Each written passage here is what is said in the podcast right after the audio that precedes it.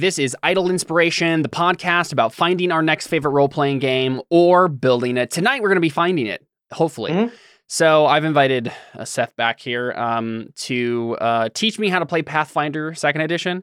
So, uh, uh, Seth has been uh, zealously evangelizing this game for a while now. Um, so, I, Yes. I thought this would be a, a good opportunity to do an episode, uh, see what the game's all about. Um, I'm mostly familiar with. Uh like obviously d&d 5e is what we've been Mhm. playing for a long time but then before that i was really familiar with 3.5 um and also by extension pathfinder 1e um so have not really checked out second edition at all Mhm. um i know it's a different beast from any of those things that i've just mentioned so That, and that being Um, said, I'm not very familiar with 3.5 nor Pathfinder 1e. So if something it makes sense to you, you're like, I, oh, I already know that.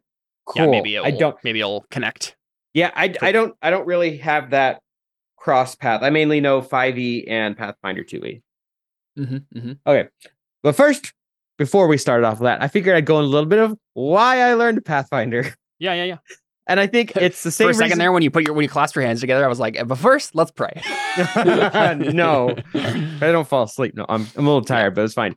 So, um, I think uh, well, so to start off with, uh, another property that Wizards of the Coast own is Magic the Gathering, and I also used to play Magic the Gathering a lot. I still kind of like it. There's, if you can tell, there's Magic cards all over my table right now. just he just kind of likes it, you know. Just well, actually, but here the thing is that they're there to be sold. So I'm getting rid of them. So yeah, um, but yeah, I used to play a lot of Magic. Used to play a lot of uh, I play a lot, played a lot D and D too. I played played D and D for a while now, on and off for almost ten years. I think the first time I played was like eleven years ago, but that was three point five. I don't remember much of it. Point being is, WotC started getting weird with Magic the Gathering. Like with as soon as like Modern Horizons two, honestly, even now, past Modern Horizons one, I don't care about a lot of Magic cards that come out. And so I kind of got to the point where I never want to come back to some of them, hence the piles of Magic cards I'm trying to get rid of. And then when the OGL debacle happened with Path with this, I was like, you know what? I'm kind of tired of Wizards of the Coast right now. And honestly, it seems like they're not getting better in certain aspects. So I figured, you know, like everyone else, hey, there's another game called Pathfinder. Let's learn it. And and that gets to my first point of the great thing about Pathfinder. We won't go to the site right now, but the fact of the matter is everything except for Adventure Paths is free online. Pretty much everything. And it sounds like Yeah. obviously third party content that's not officially Yeah. delivered by Paizo. Everything is free. Like if I want to figure out if I want the rules for like the Guns and Gears book. No, that what's the one that came out recently? I can't I can't think off the top of my head, but uh, Guns and Gears, for example, is a book all about guns, machinery, that kind of stuff. And it made uh I don't know if remember if it made the gunslinger class or just added to the gunslinger class, but a couple days later, it's free of it's free on Archives of Nethys. And that is just it's great. I know there's obviously because that's one thing that always gets that always got me when I that yeah when I was playing a when I started a play group with D and D five E, I told them, hey guys, I'm going to limit us to the core rule book because I don't want to feel like I don't want people to feel like they have to go out and buy a bunch of books just to play the game. And when we switched over to Pathfinder, I'm like, play whatever the frick you want. I don't care. It's free online. Anyone can play anything. I did buy a Dragonborn rule book for a friend who really wanted to play Dragonborn still. And they actually, for some reason, don't have Dragonborn class built in. I don't know why exactly. They just don't. But there's a third party book for it. Uh, to start off with building a character, though, and let me pull this out so it's a little easier to see both at the same time. We are going to use a character builder called Pathbuilder. It's at pathbuilder2e.com. And Caleb, do you have it pulled up right now? I do indeed. Okay, it I'll and I'll I won't lie. Starting from scratch, Pathbuilder is a bit much. I will not lie. Once you kind of get what's going on, it makes a lot more sense. So bear with me on this. It is that does there are a lot of options, which is great, but it's also kind of at first. So you had messaged me earlier, and I did a little bit of prep. Not actually too much. You gave me a really simple, um, a really something really simple to make. But you said you wanted to just build a simple paladin character, uh, some a human, elf, or Aasimar noble paladin character. So to start off with, at the top you will see ancestry. So go ahead and click that. And you will see your options. Now, um, pretty much anything in character building that Pathfinder has, it has your common, uncommon, rare. It's pretty much an easy way for the DM for the DMs to say, "Hey, this is something that was probably going to be rare. Let's not use this." It's so the common ones are you know dwarf, elf, gnome, goblin, halfling, human. You have some uncommon ones too, and then the rare ones get really weird, like something called a flesh warp. which Android. Okay, yeah, I'm changing Yeah. everything. No, I'm just kidding. There's a there's a ton of stuff out there. Like some of these are weird, like, but one one I I, really want a to skeleton. Yes. Oh, we're going to get to some weird stuff. So these are all the valid races. Technically, all exist. Some of them, like uh, Dragon, you'll if you see in the rare slots, Dragon is third party. It's from Battlezoo Ancestries Dragons. But like, even here, like it's free. It's accessible. It's awesome that this kind of stuff is. But Wait, you're equivalent- playing a dragon dragon? yes, but it's essentially a Dragonborn. If you look at like if you look at the actual supplement, it's just pretty much a Dragonborn. Okay, Um, so alright. ancestry, and I'm going to be do- a lot of how I'm going to be explaining this is comparing this to how you would be building a character in D and D 5e. So in this case, ancestry, it's your race. It's it's pretty simple, one to one. It's just your race. It gives you your size, your speed, your ability boosts and flaws, which we'll get into later, and your languages. And some have extra features. For example, like if for for example, dragons do have uh Okay, I thought they had a breath wep- breath weapon, but this one doesn't list it. That might be a thing you actually take as a feat later. But you had mentioned a human, so let's go ahead and click common. Let's go with human. yeah, that seems to Go fit the best that. for paladin Yes. Oh, honestly, that's the thing. so far. It really you can do whatever you want, and kind of as long as you pick your boosts, you can kind of just make things work. Granted, I don't have a ton of experience with this. Like I as I haven't gotten to play as much as I wish I did. So yes, there are those ones that just work better, like anything. But you can be a human bard, you could be a dragon bard. It really just like D&D, you can do that, and generally you'll be fine if you just play it well. Um, next, we'll go ahead and click on background. It's it's the same as D&D backgrounds. It's pretty much the exact same thing. Uh, it's more flavor, but it does give you your ability boosts, your skill trainings, and sometimes Time even feats. traveler. Yes, this there's a lot of them on here. There's even if you look a clockwork researcher, which you I know have a bit of an affinity for. Mhm. But one it actually does have, and like I said, there's a ton of them on here. But it- one of them actually does have is just noble, which you had mentioned. yeah, yeah. Go ahead and just click that. But yeah, there's a ton of them. There's noble genealogy and noble heraldry. It really just depends on whether you get a diff- which kind of lore skill you get, whether it's genealogy or her- heraldry. Ah, I see, I see. Given what you have, maybe genealogy would make more sense. Um, I don't know. This is just a dummy character we're just kind of throwing together. But yeah. Um, these will, like I said, these will give you what you're called your boosts, certain skill trainings, s- skill proficiencies essentially, and sometimes extra stuff, but there's there's a ton of them. We won't go through every single option. Yeah. And last is your class. Well, last. It- It's your class. Not not exactly last, but in this sense. Um, a lot of these are pretty much one to one. There's some of them that do not exist in D and D. There's some odd ones. Like one like uh kineticist, which is essentially kind of like the avatar yeah. or yeah. or air or like benders from that. There's one called the um thaumaturge. No, no, no, no. Where's what I'm thinking of? I'm not seeing it on this list. The investigator. You're essentially playing a detective. nice. I don't know how they work because I've never gotten a chance to really play one. But as you will notice, there actually is not something called a paladin on here. It is actually under something called champion. Yes, is that Yeah. similar to a previous edition? no, of I, D&D or so? I, that's usually the term. Like, so I've uh, um, been looking at uh, Advanced Fifth Edition. Uh, it's a game called Ah. Level Up, um, which uh, they they also do a similar thing where they.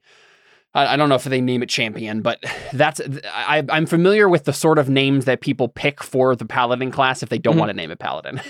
Actually and we'll we'll get to it later but just not yet and so far a lot of this has been very similar. You see um on the class you get your your ability your what it tells you what your key ability is right there. Hit points perceptions saving throws all that kind of stuff all that jazz. Typical as usual.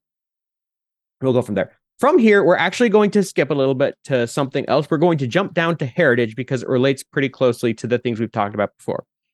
And here is where things in my opinion get fun. Because you know how like in D&D 5e you have tieflings, you have half orcs, you have stuff like that. In this, you can be a half orc, half Aasimar oh actually let's this is my favorite example. You can be a tiefling elf, you can be a tiefling puppet, you can be a Mhm. tiefling dragon. That's something that I really enjoy about this system is that you can really just mix things up in ways that aren't really possible in this. Granted, if they don't work in your world, they don't exactly make sense.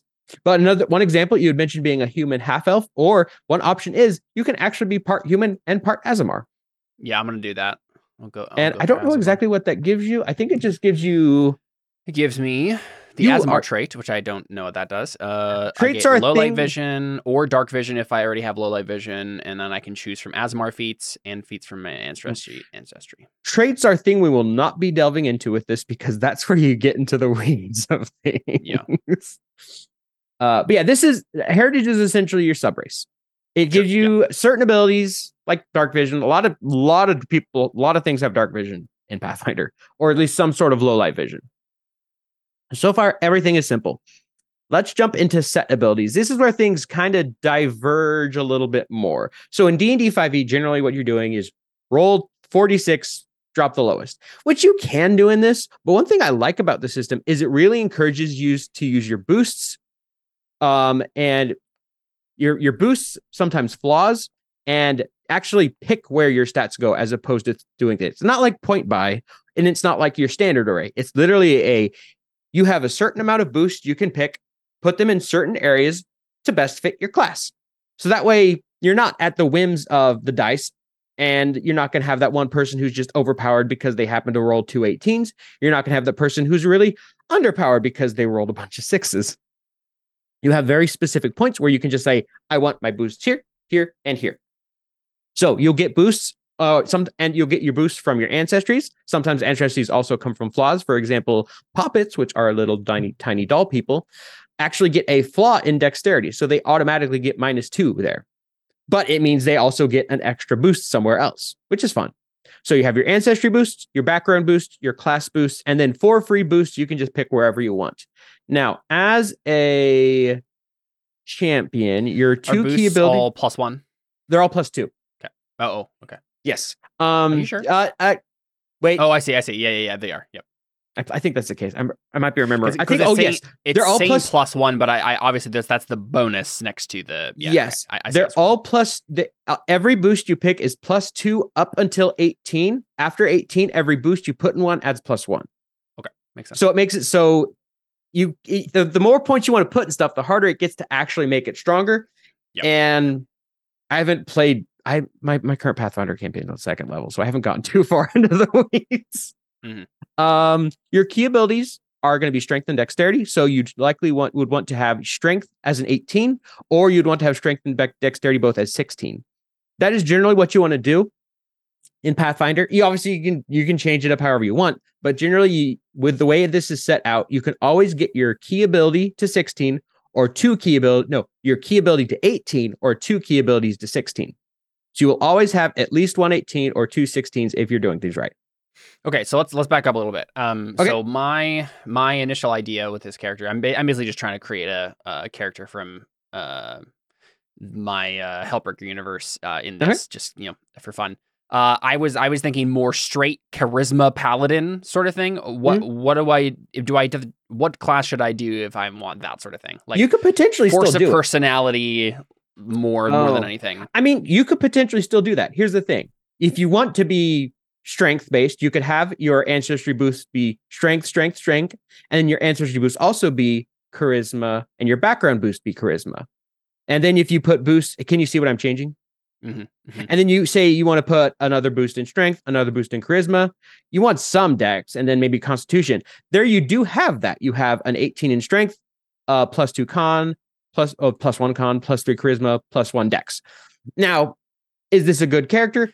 I don't. Actually, it play- looks like I'm I'm not seeing what you're changing, but that's fine. Oh, here, let me click finish. Let me click finish and go ahead and reload that. Essentially, what I did is I changed your ancestry boost to strength and charisma, your background boost to strength and charisma, and your class boost to strength. That means you have a paladin now. And then if you take your free boosts and put them in strength, con, charisma, and dex, you have an 18 in strength, a 12 in dex, a 12 in con, a zero int, zero wisdom, and a 16 in charisma. Whether this is the way you want to play a champion paladin, I honestly am not sure. But this is a way you could do that. Mhm. There's obviously many ways you can play a character. Now, Let me where let me take a quick quick look real quick. Um. Oh, okay, I see. Yeah, so it says key ability on um Yeah. on each of these classes, in, in. I'm pretty sure it's strength or not strength. it's strength or dexterity. Yeah. yeah. Um. Interesting. Interesting. I'm just I'm just glancing through real quick to see what, what the other ones are. Now- There's lots of classes. Um, I- if you wanted to have a person who was like a fighter with charisma, I can't think of off the top of my head. I'm, I don't have all of this memorized off the top of my head. There's a lot of Yeah. different classes. It So you probably could like- and that and that is one thing. You don't have the thing in d&d 5e where any class can pretty much do anything you want. You can't have the bard fighter you can't have the cleric barbarian sort of thing where you just have a you can't have the the joke class the joke party of everyone plays a cleric and no one no one ever dies and everyone hits for a lot of damage. Every single class it's it's more every single class is more specialized your supporters are very supporty your fighters are your big beaters are very big beady and you don't have that kind of half sort of way where you play someone who just pretty much just does everything. Granted rogues are still your skill monkeys so you still have that but you don't every class is a little more for lack of a better word segregated as to what they are good at. Mhm. there's obviously pluses in that. Every character you don't have the class that feels like they don't get to do their thing but you also have it so it's harder to do like i had a i had a friend who wanted to play a cleric in pathfinder 2e and he's like wait clerics aren't fighters that also do healing? You can have a war priest. It's just a war priest isn't going to do the kind of damage a fighter can do. So you do have that kind of balance and it's you do have that kind of balance in a sense of every class is better at what they do but that means each class can't do everything Mm-hmm. Um, I think I'm, I'm gonna try making this character as a bard instead. Okay. Um, and just see That- how that how that goes. That is Um, very much more force of personality uh, Yeah. just someone who's not going to necessarily be in the front of battle yeah yeah. I did not prepare stuff for bard so we'll just see how things go yeah, throwing you for a loop. Yeah, giving you a curveball, see That's how you handle it. You know.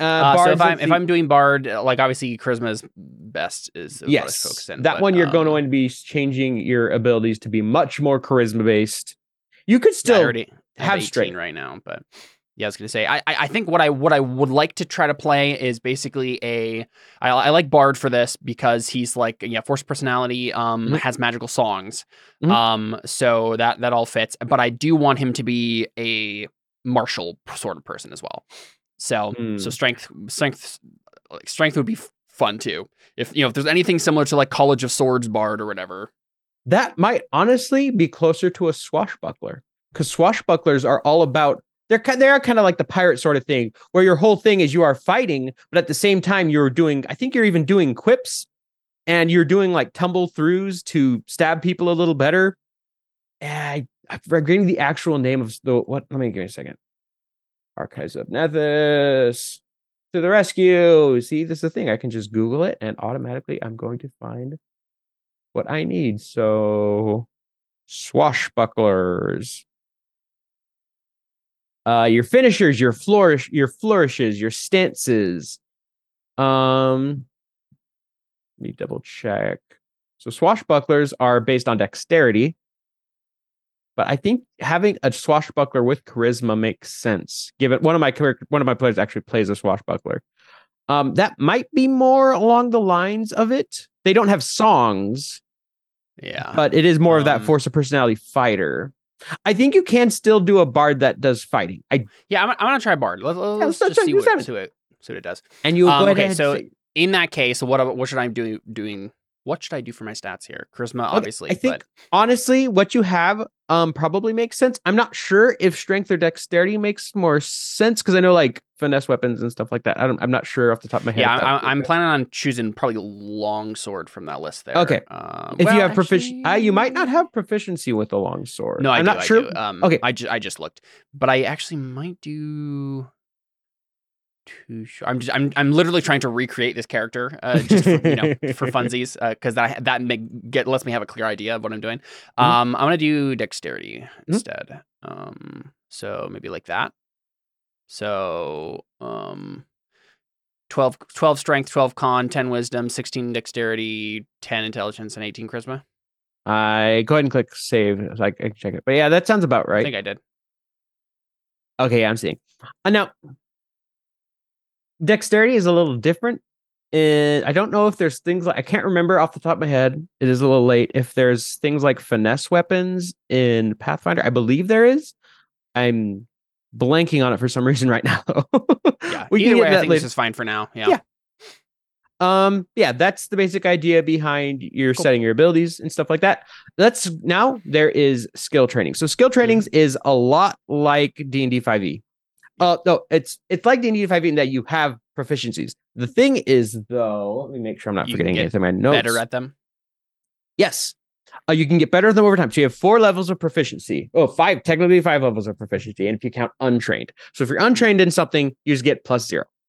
You're not training it. You just it's a flat roll. See how you do.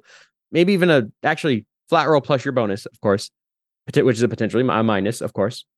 Um, a lot of them are pretty self-explanatory. Some of them get confusing, which I'm hoping the remaster will fix, but we'll get into that later. Um, you get extra skill trainings for every int eh, eh, for every plus one and int you have, int- intelligence you have, which is nice. It means intelligence isn't just a dump stat. Intelligence actually affects your skill trainings. Um, so you have five levels. You have untrained, trained, expert, master, and legendary, and each one of those adds an extra plus two to it.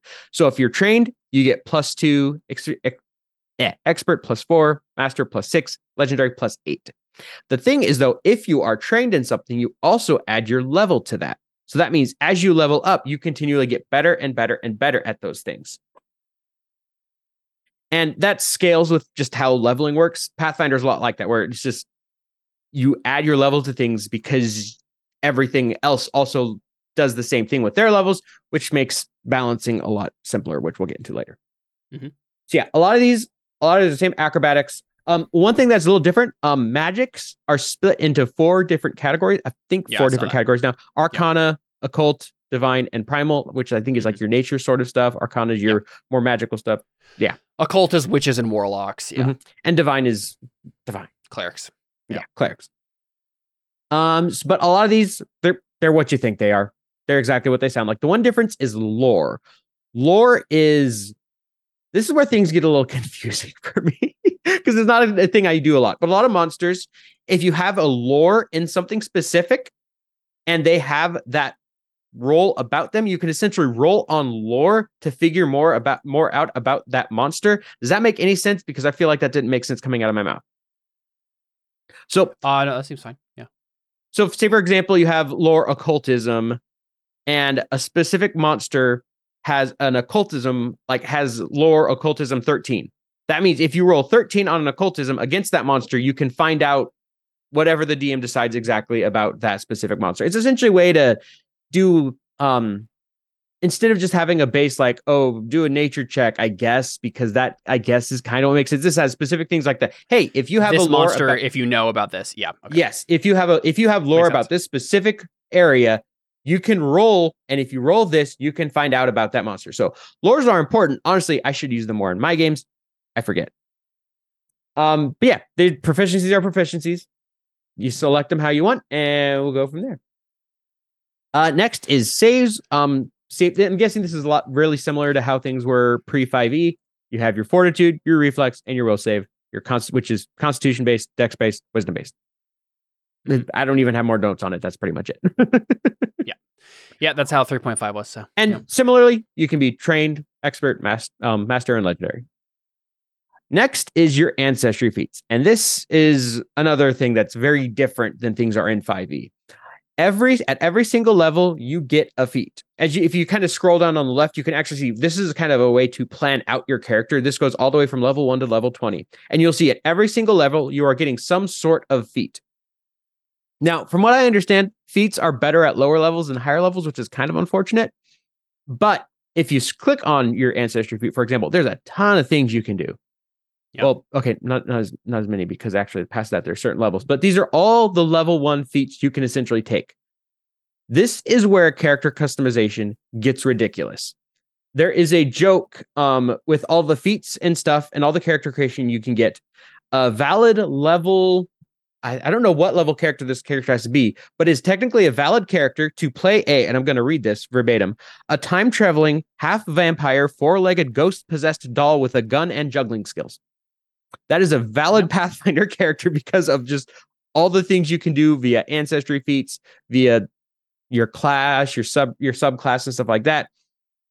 These are all the sort of things you can come up with, and and that's. This is one thing I. This is one thing that really gets me about the system. Obviously, there are always going to be your best feats, but if you if you build one bard, and like if you build a bard in five E and then build them again, chances are they're going to have same things that overlap like usual.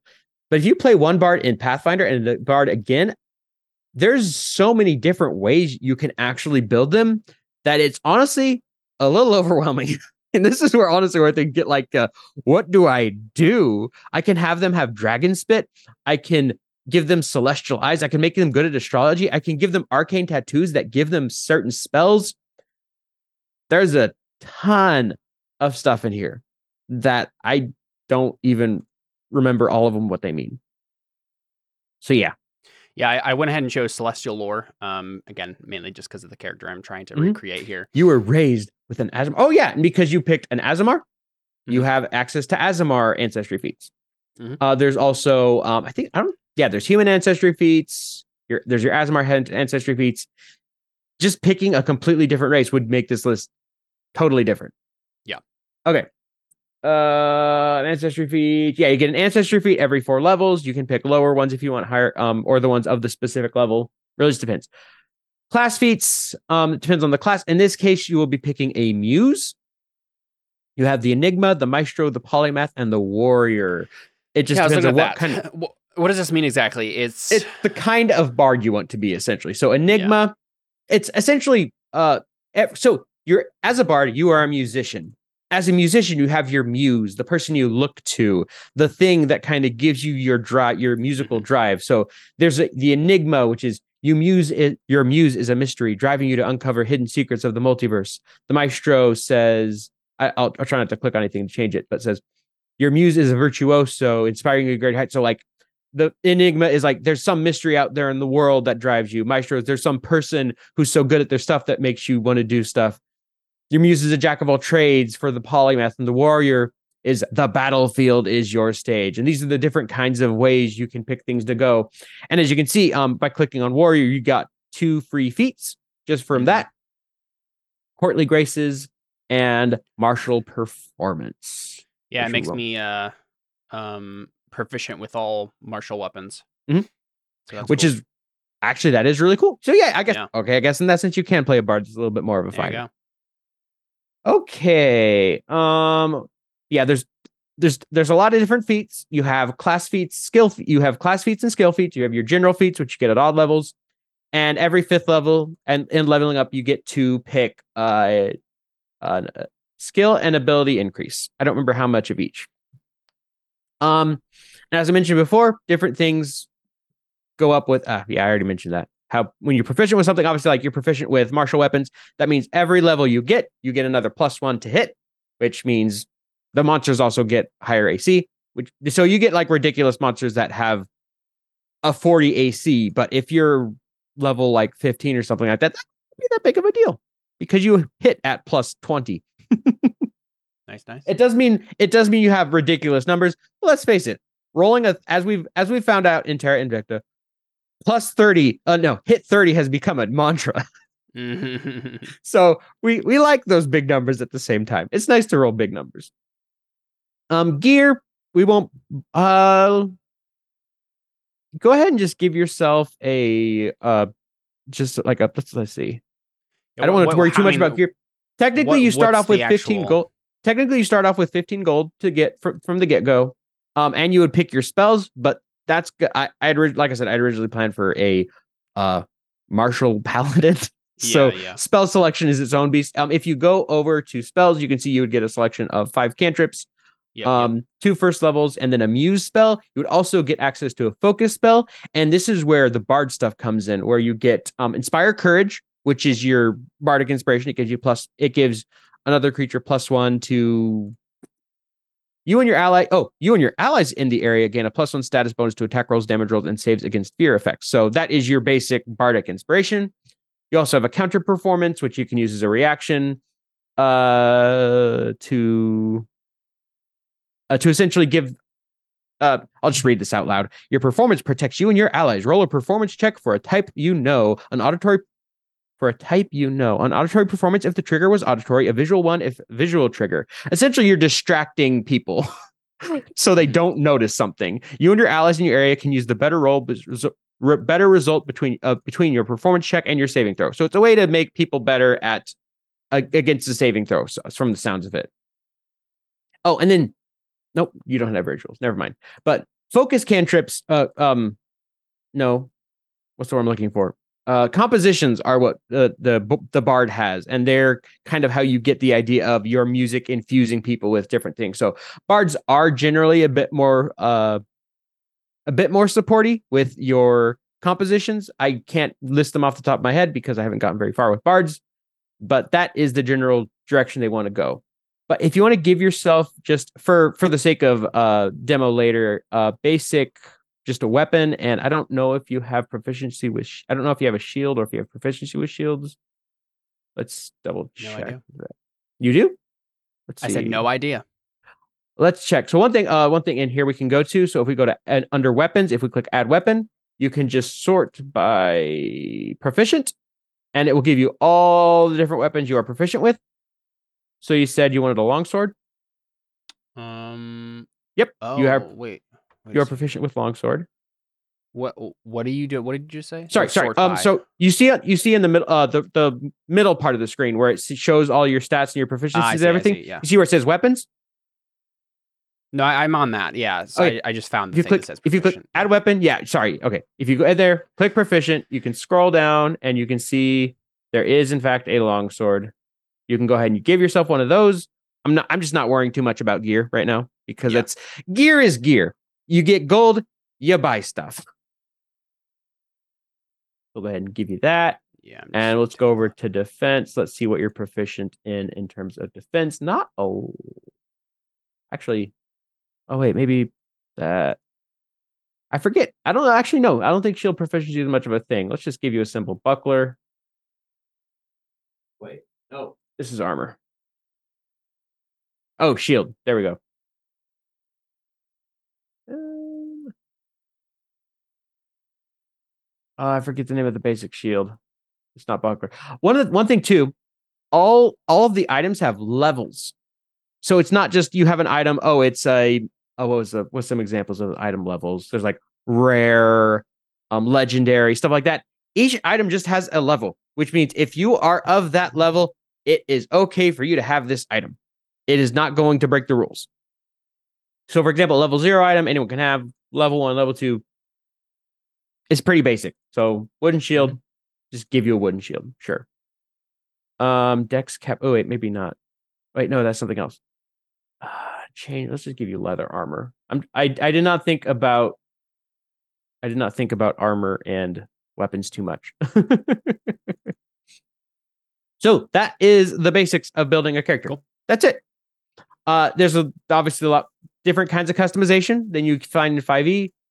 Uh, a lot of things we kind of skipped over just because it's it's yeah, a lot lots of fiddly choosing of things yeah there's a lot of it honestly it's so it's fun just to kind of scroll through the different options you have and see the weird things one of my favorite examples of a cool thing you of a fun thing is there is a skill uh, with poppets that lets you essentially you don't take fall damage.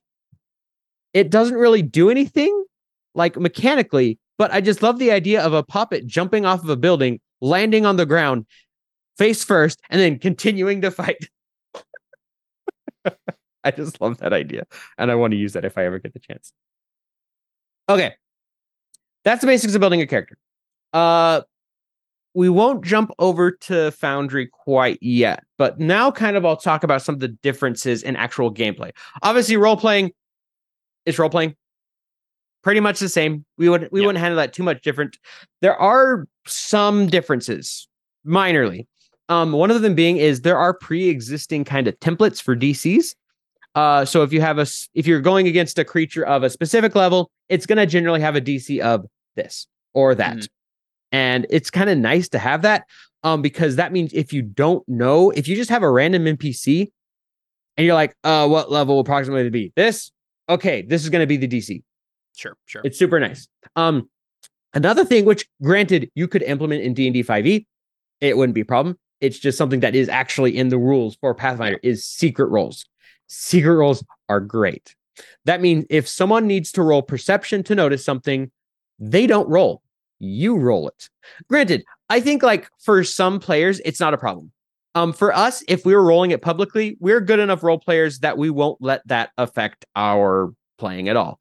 But sometimes it's kind of just fun to not know exactly why things happen the way they are. Just like the oh, it's just let's roll for you. You don't know exactly what happened, and it it's kind of fun, especially for death rolls of obviously death saving throws. Um, it's it's just something I like. I like secret rolls. Mhm. Um, I'd mentioned this, but there are some feats that can add to role playing. They don't necessarily change combat; they just change how your character would play. Um, I uh, I have an example on. Oh, for example, you can have a, there's certain feats that just give you an animal companion. That's just fun. Actually, that does change how they play a little bit because animal companions have specific things they can do. Anyway, the there is one other change that that hopefully this is what this is the thing that will hopefully get changed with the um the remaster is there's something called a recall knowledge check. It's messy, it's confusing. a lot of times I've looked it up. I'm just even right now trying to remember what a recall knowledge check does. It is it's what it sounds like. You're trying to recall knowledge on a specific thing. And it's one thing that just kind of needs a little bit of clarification because it's kind of confusing. And I honestly just thinking about it off the top of my head, can't remember exactly how it works. that is one thing about being more of a rules heavy system is when you have those things that kind of are clunky, you don't know what to do with them. Uh, the basic idea is you roll to see what you know about them, and they are secret rolls. So you're like, hey, what do I know about this? DM rolls, you don't know anything, or and you don't know why you don't know anything. Yeah. Okay, I'm I feel like I'm a bit rambly and I'm getting a little tired. So let's let's go. Gameplay wise, outside of role playing, and actually no, this would happen in role playing too. This is one thing I also just love about Pathfinder is crits are completely different. Crits are not based off of if you roll a 20 or if you roll a 1. They are ro- they are based off of the DC of the roll. Say for example, you have a DC uh no, let's go let's go AC. Let's say you're hitting against a creature with an AC of 17. If you want to crit the creature, you can roll a 20, but if you roll a 19 and have a plus 8 to hit and you roll a 27, that's a crit. If you go 10 above an ace, a DC AC, that's a crit. If you go 10 below, that's a crit fail. And this system is awesome in my opinion. Oh, if you do roll a 20, and also if you do roll a 20, that increases your success rate. So you have you have critically failure, you have critical fail, fail, success, critical success. So if you, for example, rolled a failure, but you rolled so say for example, you rolled a natural 20, but the AC was a 30. That's a crit fail. But since you rolled a natural 20, it brings it up one, which makes it just a fail. If the AC, if the if the DC was 25 and you rolled a 20, just and with the way bonuses work, that's still a crit fail. That that that's and that would be a failure. It bumps it up now to a success. Am I making sense? I feel like I'm rambling I a little I think bit. so. I think so. So basically, if you if you roll 10 above, that's a critical success. You roll 10 below, that's critical fail. But if you roll a 20 or a 1, that brings the success either up one or down one. So if Mhm, you roll a natural 20 and it would be a failure, it makes it a success. If you roll a natural 1, but you still would have had a success, Yeah. it does make it a failure. It does mean you have those situations where someone rolls a natural 20 against an uh, rolls a natural 20 against an opponent. That does not mean anything necessarily. If they're if that opponent is high enough level, it might still miss. It might just bring the crit fail up to a fail, which might still be important. But it makes things so you can't just have a random monster that's really high level just get screwed over because of the roll of the dice. Mhm. The levels actually mean something. If you're going against a very high level opponent, that's that's still dangerous. That's very dangerous mechanically. Yeah, It- one one thing that seems interesting here is that um I and this is something I've always found interesting, uh, funny with D and D is that a lot of times D at least fifth edition and is possible different edition. You know, we're taking different editions. Mhm. Uh, they have to be evaluated separately. Um, but uh, a lot of times uh, there there are a lot of things that like are culturally in the homebrew mind of everyone, but don't aren't actually written down anywhere. Uh, right? Some people it, like they they we all assume that things work a certain way, but I always appreciate when games just write Mhm. it out for you. It's like this is what happens when you do this, and and actually taking into account like um yeah what what does a crit success mean when you're fighting a god okay well it might it might mean you miss that that's that's okay i mean you, there's also the like just say no uh, rule Mhm. which which you could just do just be like no you can't like you you just miss you can just say it and not have them roll but but i like the granularity of that it seems like it would be it'd be fun Well, it means it means two things. It means one, going against a harder boss is a lot harder. It also means going against weaklings. Oh, you're going to be critting them every day. Because Yeah. yeah. why wouldn't you? Why Mhm. would you getting swarmed by a bunch of low level NPCs be a challenge? It wouldn't be. Mhm. But because of the way D and D works, if you get swarmed by a bunch of low level things and they get just lucky crits, you're dead. That's Yeah. not going to happen because your AC increases with your level. If they're rolling natural 20s and which brings up their to hit like to a 23, but your AC's a 35, they're not touching you. Yeah. Three three point five originally had a rule, and we never played with this rule when we were playing three point five, just because we like the whole twenty means you're just amazing. Um, but they had a thing; it was you had to confirm criticals, right? So you rolled a twenty, and it it was always going to be a hit no matter what. Um, you you hit no matter what, but you have to roll again, and if that attack still, if the, if the, what you rolled still hit their AC, then it was a critical success. If you didn't hit their AC with that second roll, then it was just a regular success and not like a a critical hit. And- so yeah, there, it's it's fun. It's it's cool to keep in mind. Uh, because that's that's what that situation that's what that those sorts of rules are there for is when you um happen to crit on a uh on a very strong opponent um but what what a crit means in D&D right is Mhm. you do double the damage and so that it's you know that's it's it's sort of a weird situation where you're like the only time I ever get a hit on this opponent is when I get a 20, but it, it means that I do super bet way better than I should on Mhm. that hit. So yeah, it, it's nice to be actually take take that into account. And you still do have that in Pathfinder. It, it does do a Yeah, little sure. differently. Um, instead of actually the way they have it, you can do it either way. Technically, I don't mathematically, I don't know which way is better. But Pathfinder, what you do is you roll instead of rolling the dice twice, you roll the dice once, add the modifier, and then double it, which means you are getting your modifier twice. Mhm. Technically, I think that gives you generally better damage. I understand the desire to want to roll more dice, though. Yeah. I completely, I get that. Like, I'm like, I want to roll more clacky things. Yeah, three three point five. It was you do both. You you get to Oh, you roll the dice and do the damage, uh, do the bonuses again. the thing is, too, it also counts for spells. If you roll a crit, if if someone like, for example, crit fails on a spell save, they take double damage. If they Mm. crit succeed on it, they take no damage. Yeah. If they fail, they take half damage. On success, they Yeah, wait. No, on I- success, I they take that- half damage. So it, it scales the same way with that. That seems that seems like a helpful thing for the type of players who are going to be playing this because, um, again, as I was saying, a lot of people, um, there's this culture around the die the d20 Mhm. but not a whole lot of guidance as to everyone just assumes 20 means you can do whatever one means you fail miserably and die Mhm. right but that like actually having rules that like decipher for the players in advance like what does it actually mean in this situation when you roll a, a 20 that that's helpful There's also something I'm blanking on what it means off the top of my head, but there's uh um, I can't remember what it is. I should have looked this up. But there is a certain s- spell. There's a certain tag, which means that essentially, if the creature is twice your level, it can't even touch it, no matter what you roll. And if you are half their level and they use it on you, you can't escape from it, no matter what. I'm blanking on what that is off the top of my head, but those are scary things. Mhm, mhm. Okay. Um. Yeah, so I'm curious about combat then. Um, yes, actually, and yeah, that's the next thing. about Yeah. Um, we won't jump into Foundry quite yet. Um, just because yeah, I that's feel like it's still a lot of explanation. So combat yeah, is we- different.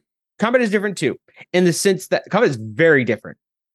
I from what I've looked up from with Pathfinder, that seemed Mm. like the most different to me. Yeah. Pathfinder has what's called the three action economy. This is one thing that actually, honestly, I heard a very good argument for why the three action economy is actually a bit simpler. Essentially, you have three actions a turn, and you you have three actions and a reaction every turn. You can use your action to attack, you can use it to move, you can use it to cast the spells. As long as you have actions, you can do them. As long as you have actions and certain traits don't prevent pre- prevent you from using an action more than once per turn, which I think there's like one or two, you can do it.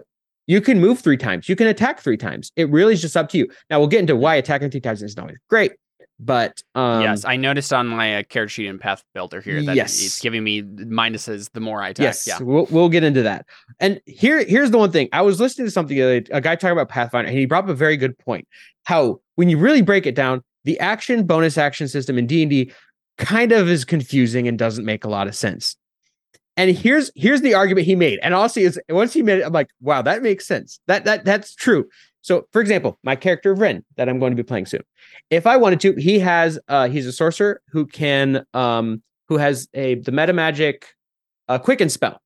Mhm. If he wanted to now the way path the way D&D works, you you can cast a spell, you can cast a spell as your bonus action as long as it's a cantrip and the if the other one was a leveled No, spell. yeah, there aren't there aren't any bonus action cantrips. Uh, You can cast two spells as long as one of them doesn't take up a spell slot. That's the simplest way to describe that rule.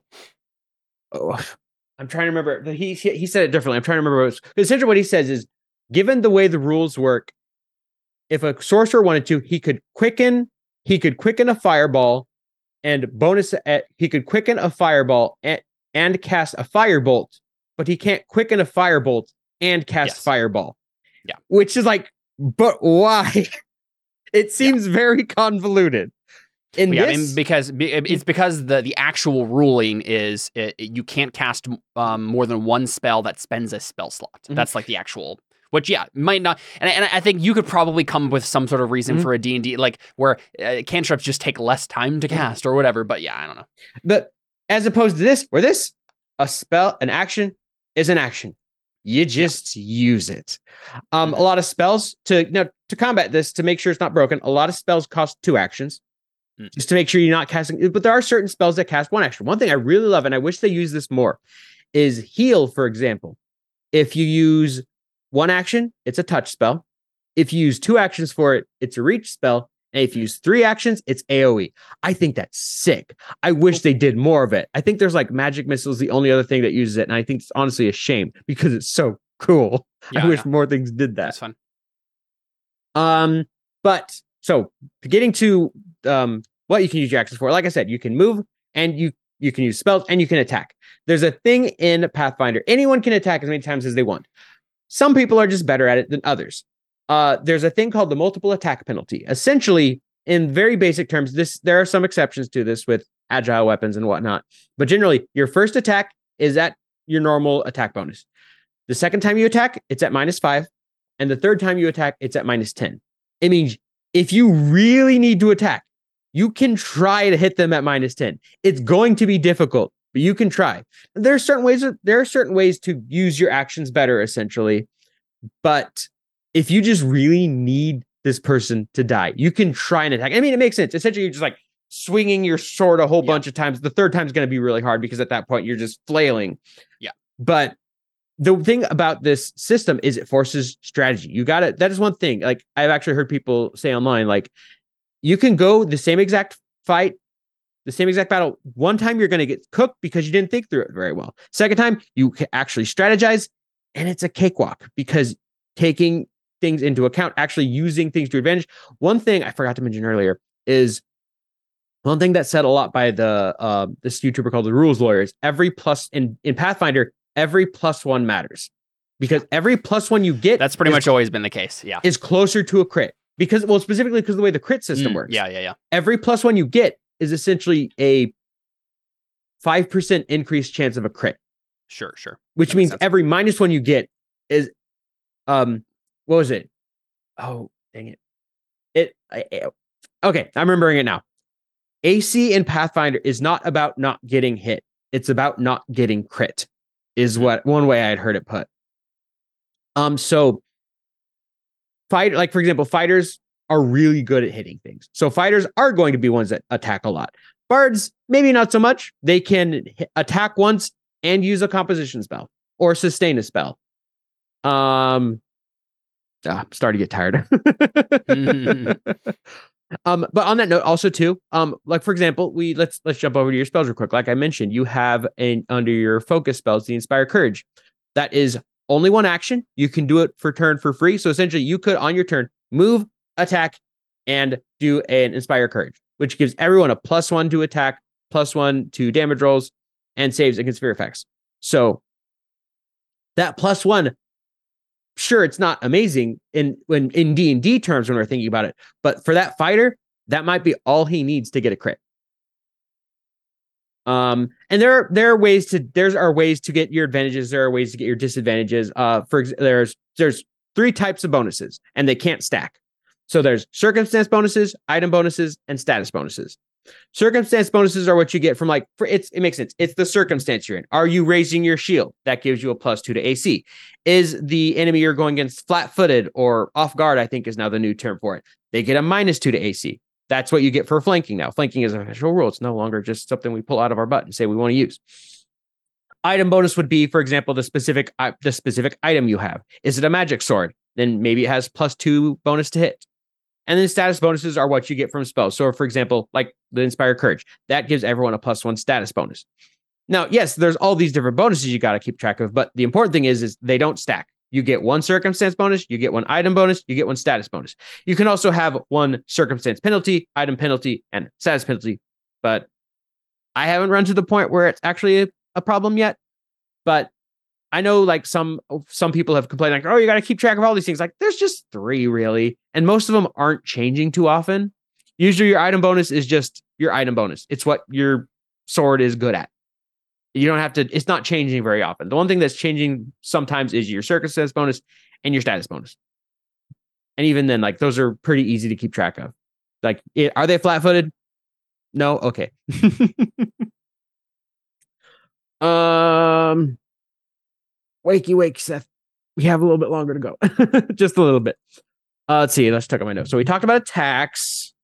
We talked about spell saves. Have to know damn it. Um, uh, it like I said, uh, and like I said, with with these bonuses due to leveling, you can steamroll lower things. Can't do yeah. anything to higher things. Uh oh, two more things I have, and then we might just kind of forget Foundry because it's getting yeah, late. no, that's fine. Um, so one thing that is that's a little scary about Pathfinder is death is deadly. Mm. Um, it's not like it is not like D and D. You do not have the um groundhogs where people are just going up and down and up and down and up and yeah, down and up yeah. and down. That can't happen. Um, when you go down, you get uh you get what's called the you get two conditions. One is dying and one is wounded. No, no, you get the dying condition. And as soon as you reach dying four, you're dead. I can't remember exactly how you get there off the top of my head. It is 10 p.m. my time. Uh, that's not important. The thing is, when you come up, say you come up from dying one, you now become wounded one. Mm. If you go down again, you immediately go to dying 2 mm-hmm. Your dying in goes, you you reach a dying condition of your wounded level plus one. That means if you're at wounded three, if you go down again, you're dead. You now there are ways around it. So There's, so then here here's here's a question then. So um I'm assuming this is how it works. So let's say you, you did exactly as you described. Um you're you're dying one, you come back up, you're wounded one, you go down, you're dying two, you get back up again, you're wounded, you're wounded two. Yes. Right? So your yes. wounded is just equal to your dying when you come back up. But then the reverse, when you go from wounded to dying, it adds one to it. I, I'm, I'm, I'm trying. I think. Well, when you go that, that seems get, to make sense to me, but I think it's it's it's something like that. I think your dying can go up mm-hmm. and down. Like you can go all the way to dying. If you go to go down and go to dying one, you can go all the way to dying four without going back up. I think essentially what it is is when you go, course, yeah. when you go down again, you're still wounded one. So when you come up again, you go to wounded two. And so right, it's every right. time you go down, you your your wounded number increases. And then when you go down, every no every time you go every time you come up, your wounded number increases. And every time you go down, your dying number goes up. Your dying number is equal to the amount of wounded you are plus one. It's a lot simpler than it sounds than I'm explaining it right now, I promise. Yeah, let me let me look. I'm looking at the rule here. See, anytime you lose the dying condition, you gain the wounded one condition or increase your wounded condition by value. But yeah, it's exactly as I described. Okay, it's just I- every time you go back and forth, it's Mhm. just yeah. There are ways to lose the wounded condition. If someone does battle, if someone does treat wounds on you, it goes away. The only way to do that in combat, though, is with battle medicine. And once it happens to you, you're immune to it for an hour. So you really don't want to be going down a lot. If you go down a bunch like we have in our campaigns, you're dead. I mean, that's just how you play fifth edition, right? Is that that's Mm-hmm. how you have to do that because that's the way the rules work. But yeah, And honestly, I think this this makes it a little more intense because it's not the kind of thing like that. Oh, whatever. We'll just deal with it. I'm like, no, you can't. so Seth, down. what you're saying is what you're saying is it's making it a little bit more like um, Burning Wheel. No, because this is fun. Oh, just kidding. I just Next week we're doing Seth learns how to play Burning Wheel. I've played it once. yeah. well. Um, but I think I just I I just really like this. no, yeah, I this think sounds it's really fun. fun. Yeah. Oh, I did not talk about monsters. I Mhm, we won't won't go into too much, but um, Yeah, let's talk a little bit about it. one one more thing, one more thing Yeah. about combat. We'll get and then we'll get into that. Yep, um, yep. last thing is as we've mentioned. There's nothing like advantage or disadvantage in this system. There are Mhm. very rare occasions where it comes just up, lots of generally- bonuses. Generally, you're just going with bonuses, Yeah. which arguably are better. That's that's on how you always been the difference between Pathfinder and and, Mhm. when, and fifth edition when they split off. So yeah. One situation where they kind of pop up is hero points. Generally, what the rule is is you start the game with one hero point, and you're supposed to the DM's supposed to give one out like every hour or so, depend or like when someone does something really cool. So Honestly, I- but Yeah, it's, kind of like inspiration. It's yeah. but you can have up to three hero points, and I'm blanking. Essentially, you can Ah, use you can, so it's fate points in um not in Burning Wheel, but in uh Fate, the Evil Hats game. Uh no, it's not either. Not quite. Um, let me Yeah. let me look up exactly. But essentially, you can use it to stabilize. You can use Sure. it to re-roll a roll. Some people use it like advantage, where essentially like you can't roll lower.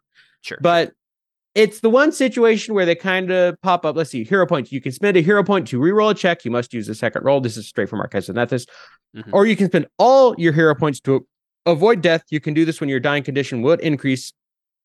You lose the dying condition entirely and stabilize with zero hit points. So essentially, it's a way to save your butt from completely and totally dying. Mhm. And generally, they're handed out when you do heroic deeds or something cool happens. It's this is one of those things where, and here's the thing Pathfinder, like any other game, you can kind of just if you if you want to do some home like if you want to do some homebrew rules or well no house rules, you can do it. It's nothing's really stopping yeah, you. so if, there's if we were porting like- Terra Invicta straight over to Pathfinder in this moment, we would say whenever you describe something in your backstory, you get a hero point. Yeah, it was something kind of like that. You can do that. It's really just up to what you want to do. Mhm. Um, but that's that's the thing with hero points. They're fun. I should use them more often per, in my own games. Real quick, let's talk about monsters. So the nice thing about monsters is, and like just like everything and that I've kind of described so far, everything has a lo- lots of things just have levels. And same thing with monsters. Mhm. Monsters have levels. And the general rule is, um, let me pull this up. Uh, arc PF2 encounter build encounter building. Trying to remember this off the top of my head. This was not in my note. Building encounters. So the general rule is um something at the part a creature at the party level is worth 40 experience points plus 160 plus 280 and then backwards you also have party level minus 1 is 30 then 20 15 10 and those are just pretty standard. You have a monster it's at this level the party's at this level. This is how much it's worth. And this is assuming a party level of four people. I believe. I believe. Um sorry brain farted for a second. Um and what you do is then you just have an xp budget if you if something's supposed to be a moderate encounter it's 80 if something's supposed to be severe it's 120 low 60 trivial 40 you just add up the numbers until you get the kind of encounter you want and that's your encounter. Which is Yeah. honestly super fun because it means if mm-hmm. my if i'm hanging out with nephews and like hey want to just throw some monsters at you? I just pick some some random stuff. Here's your encounter. It's super simple. I don't have to worry about things breaking because the system D- is D&D's encounters are broken. Yeah, very, they're very busted. broken. Yeah. And that's what that's honestly the sim- the nice thing about this. If I want to just build a simple encounter, I don't have to worry about it because the system is and that's the that's the plus and minus to it. With Pathfinder, you have a system that is very stable. You are not Very going to rock the boat. yeah. You are not going to ascend to godhood at level 3. Mhm. But that does mean you're not You going to have to that ascend to godhood at level three. yeah, yeah. Yep, yep. Mhm. there is that like you don't get as much of that power fantasy where you get to be broken. Adeline was busted. I loved her. Yeah. I would not be able to play Adeline the way I played her in Pathfinder. But at the same time, it's also just I'm not constantly wondering, is this going to be a TPK session? Mm-mm. If if you built it as a TPK session, yes, it will be. But if you didn't, you not have to worry about that as much. I mean, to be fair, let's let's think about all of the games we've done in fifth edition. Mhm. I don't think we've ever had a TPK. But there's never Yes, been a point we've had. Adeline was in in a the- TPK. We got out of it because of some BS we pulled, but there was a, it was a TPK. Okay, It was like one time, literally one time. No, but but I guess my Yeah. point is more so you don't No, have know what you're those you don't have those sessions where it's like this was supposed to be hard, but you guys steamrolled it, or this was supposed to be easy, but you guys got a bunch of bad bad six Except and it could be because you had you did describe earlier that it has to do with strategy. If you're bad at Mhm. strategy, you'll get steamrolled. If you That is true. right, yeah. Uh, I I don't know. Yeah, I can see some give and take here. Like Mhm. I I would have to feel out that part of it. The the the thing I am wondering about because of combat being the way it is in a game like Pathfinder or like Dungeons and Dragons, um, I wonder if making it too stable is going to be a flaw. Because if it's too stable, then it's boring, right? and that's where I think it comes with experience because anything can be Yeah. boring. Yeah, you can have boring D and D encounters at high level. You can Mhm. have because we've had we've had ones where it's like the wow, this was easy, or we've had Right. ones where like the, or we've had really hard ones that were supposed to be that were the ones that were yeah, I supposed to guess be easy. I guess they were really if hard. it's if it's stable and that means all I have to do to make it challenging is constantly make deadly, you know, the equivalent of deadly Mm-hmm. encounters instead of doing what it suggests to do, then that's fine, I guess. Yeah, as long as I Yeah, know where that line is. because of the way le- the because of the way your characters level and how they constantly get increases per level and because that, that's a nice thing too is if you want if you have a creature you really like but it's too strong for your characters you can put on what's called the weak tag which takes a minus two to every stat which takes minus two to everything and makes the character it makes it a lot easier and then and then they steamroll your really cool monster because they it started to do its little dance and and they, they killed it but they still had fun so it didn't matter that may or may not have happened in a session of mine. but yeah, Yeah, it's no, I mean this this seems really fun. I, I'm I'm really enjoying this. Like I, as I've said before, my, my main hesitancy in, in the first place with with this was just that we've been doing fifth edition for so long, mm-hmm. and I bought so many things on Roll 20 mm-hmm. and so on and so forth. Like, so if we can get more mileage out of well, fifth edition, then then yeah. we might still stick with that. But I, I have I have no reservations at this point in that this actually, real quick, let's just jump over to Foundry real fun. quick, just so I can show it to you. Because Yeah. honestly, granted, this is like a professional built module. Yeah. So it's like not like what is typical of it, but Yes. I, All of I, will this- I'll warn you right now. I'm never switching to Foundry. I, if I've I've looked it up before. It's it's way too like I I, I need easy, convenient, not uh, you can customize every little fiddly. it is honestly okay. Granted, I've used pre-made modules, but this honestly is pretty simple Yeah, but when you break it down. I would never use pre-made module, Seth. That's just not what I do. Well, I mean, like this, this, I, I don't know. I just like the little feature. Like you see, you see the little candle there. It's flickering. That's cool. You can just add a light, and it just works. Uh, granted, I've only used. Well, I was gonna say I don't know how how simple this is. Just going off of your own homemade stuff. I haven't done that. I haven't had a chance to do that. Yeah. But just Foundry is. It's simple to use, in my No, opinion. yeah, and I, I, I the- know, I know it works for some people, but I'm at this point I've sunk. it- Maybe it's sunk cost fallacy, but I'm in. a- I'm in roll twenty at this point. I I like Foundry. It's fun. yeah, no, it's. but. I also like I also have not gotten much chance to use it because my main game I play is in person. So yeah, yeah. I just like Uh, the lighting monsters. Huh? Monsters. Tell we talked about monsters. monsters a little bit. Did we? What about what about monsters? Yeah, we talked about everything has a level. Oh, you did. Yeah, you're right. You're right. You're right. I, I we got onto the conversation about encounters and stuff, Mhm. and I for some reason my brain wasn't making the connect that. Oh, of course, that's what we were talking about. Yeah, yeah, you're right. You're right. You're right. Of course. Any any other questions about the system or whatnot? Or No, no, that that makes sense to me. Um, honestly, like when you said three action economy before, when you were talking to me about this, I was very confused. But Mhm. three action, as in saying like the, all actions are the same; they're, they're just Yeah. actions. Yeah, Actions are actions. Then that makes that makes sense. there's like certain there's I don't remember what the trait is, but there's like a certain trait like like a, a certain if a certain action has this trait, it means you can only use one per turn. There's certain things like that, but generally like an action is an action. If I want to move three times per turn, I can just move three times. If I want to move twice mm-hmm. and attack, I can do that. If I want to raise a shield, if I want to demoralize, raise a shield, and no, demoralize, attack, then raise my shield, I can do that. There's we won't get into all the different kinds of actions there are because there's a ton. Yeah. But you can do lots of things with your actions. Now, granted, that does lead to the what some people have dubbed the third action problem, where you'll find a spell well, you have a spellcaster, they cast a two action spell and then go, Well, what do What I do with my do third do? Yeah. action? Mhm. And I don't know the answer to that yet. I I get to play very I'm playing Pathfinder this Saturday with some friends. This is the first time I've played in a couple weeks. and before that was a couple months. But that's that's see, but as we all know, Caleb, that's the true villain in any TTRPG scheduling. scheduling. Don't I know it? How yeah, because like when's the next time we're gonna play?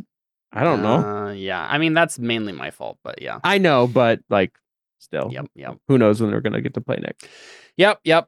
No, I I, I really en- enjoy this. I, I definitely interested in looking at the different options and and and fiddling Yeah. around with that path I- builder. um, I bit more. definitely like. I would definitely like to run a mini session for you No. guys. No, I was gonna say I, I honestly think for sure we should definitely do um after campaign two or you know if we find some sort of hiatus time in between or something Mhm. I don't know if we get to a good arc stop point for a little while um I, I definitely think we need to do a we're gonna have to reevaluate something I think Mhm. um when we go from t- campaign two to three um I don't know I've had I've been having all sorts of thoughts about about this stuff uh trying to think if I don't know. Uh, There's so many things to think about in terms of this uh, ongoing thing we're doing here. But yeah, I think at the very least we should definitely do um, a short uh, Pathfinder. I, I think we should do like a little mini campaign of it. Um, not even. I have some ideas right? depending on Yeah. how long we'd want of one we'd want to do. I was thinking of putting something together that was maybe like 15 sessions, going up to level five. Like do like a can't do like a level every three sessions or something like Yeah, that that. I'm great. not sure. Um, Yeah, because I think I mean ways away. we we that. went straight from Terra Nullius, like relatively straight from Terra Nullius into Terra Invicta. We did some one shots, but like I, I think I would like to take some time away from Mhm. Uh D&D. Terra, the Thray, the world, Oh, okay. right? Um, and and do a couple of other things. Um, yeah, like so, like uh, 15 sessions of Pathfinder sounds great. You know, do a Burning Wheel game. Do I don't know, maybe a Power by the Apocalypse thing. Whatever we are interested in doing. Uh, kind of jumping around. To, do a couple shorter things before we come jump back into a three, four, five year long thing. Because then we'll be, have some time to think about and evaluate what we Mhm. actually want to do for campaign three. So if if anything, so I had built a character in Pathfinder 2e that if we get to play Pathfinder 2e is who I want to play. And I will say, Yeah, yeah. I did find a way for him to work in 5e if necessary. nice. I fun, found a fighter class. I'm like, okay, this could make sense.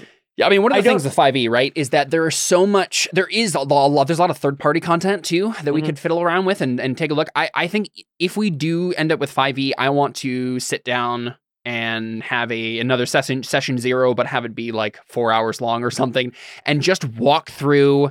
Uh, you know, however long it takes, it's fine. But like, uh, walk through step by step. What do we want from Dungeons and Dragons, right? Like, if we're if we're sticking with it, what do we want to change? Like, let's do an overhaul of this. Uh, like, let's like rip anything out that we don't want, and like actually, I think like something like uh, what you sent, um, where you know you can cast spells uh, beyond your spell slots, but you get exhaustion every time you do it. Stuff like that sounds super fun.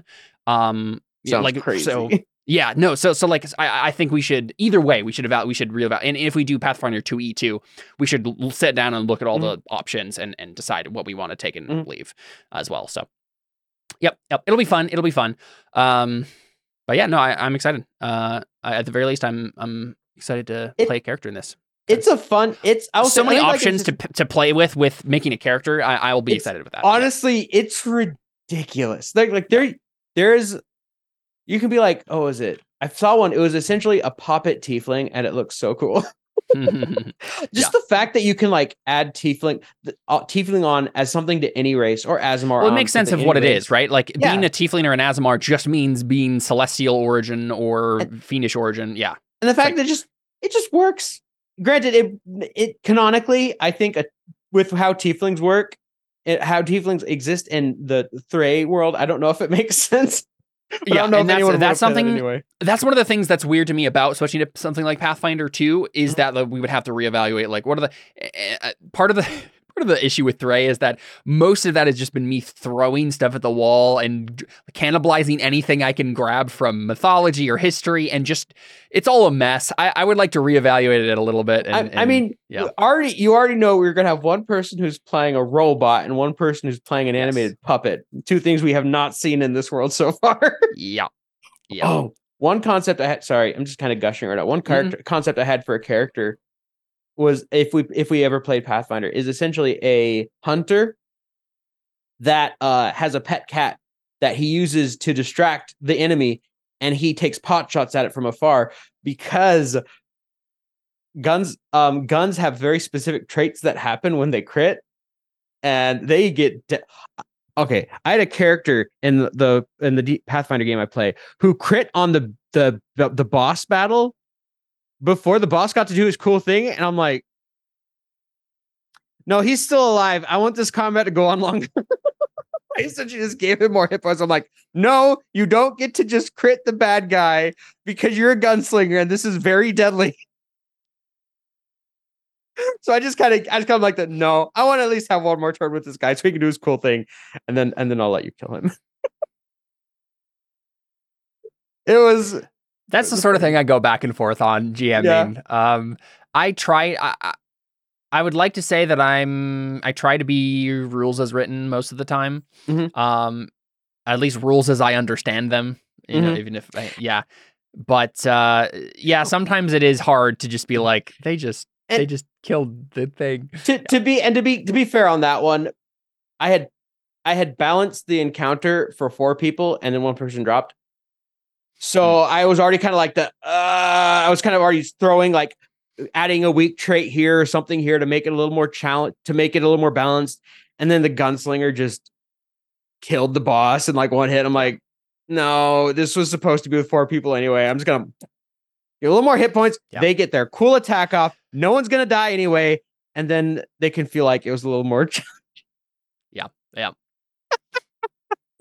Generally, I wouldn't do that either, but that was a situation of like the no. Well, I mean, if it's cool like a one shot too, uh, it- yeah, that that's different too. Well, this was Um, more of a nightmare they were all in, which is something I'm incorporating into my games to um, account for the fact that sometimes not everyone's available. yeah, yeah. I'll have to go, tell you there about. go. I'll have to tell you about that uh, offline. Uh, so if No, any of my yeah. players see this, they don't. I was gonna say it, it- another episode we could do at some point would be uh, GMing. Uh, it'd be fun to talk about GMing. I don't with you get to- and, and it would well, be I know, fun. I know, don't but like you have, you obviously have thoughts on it. So yeah. Oh, I've, I have so many thoughts. Yeah, yeah.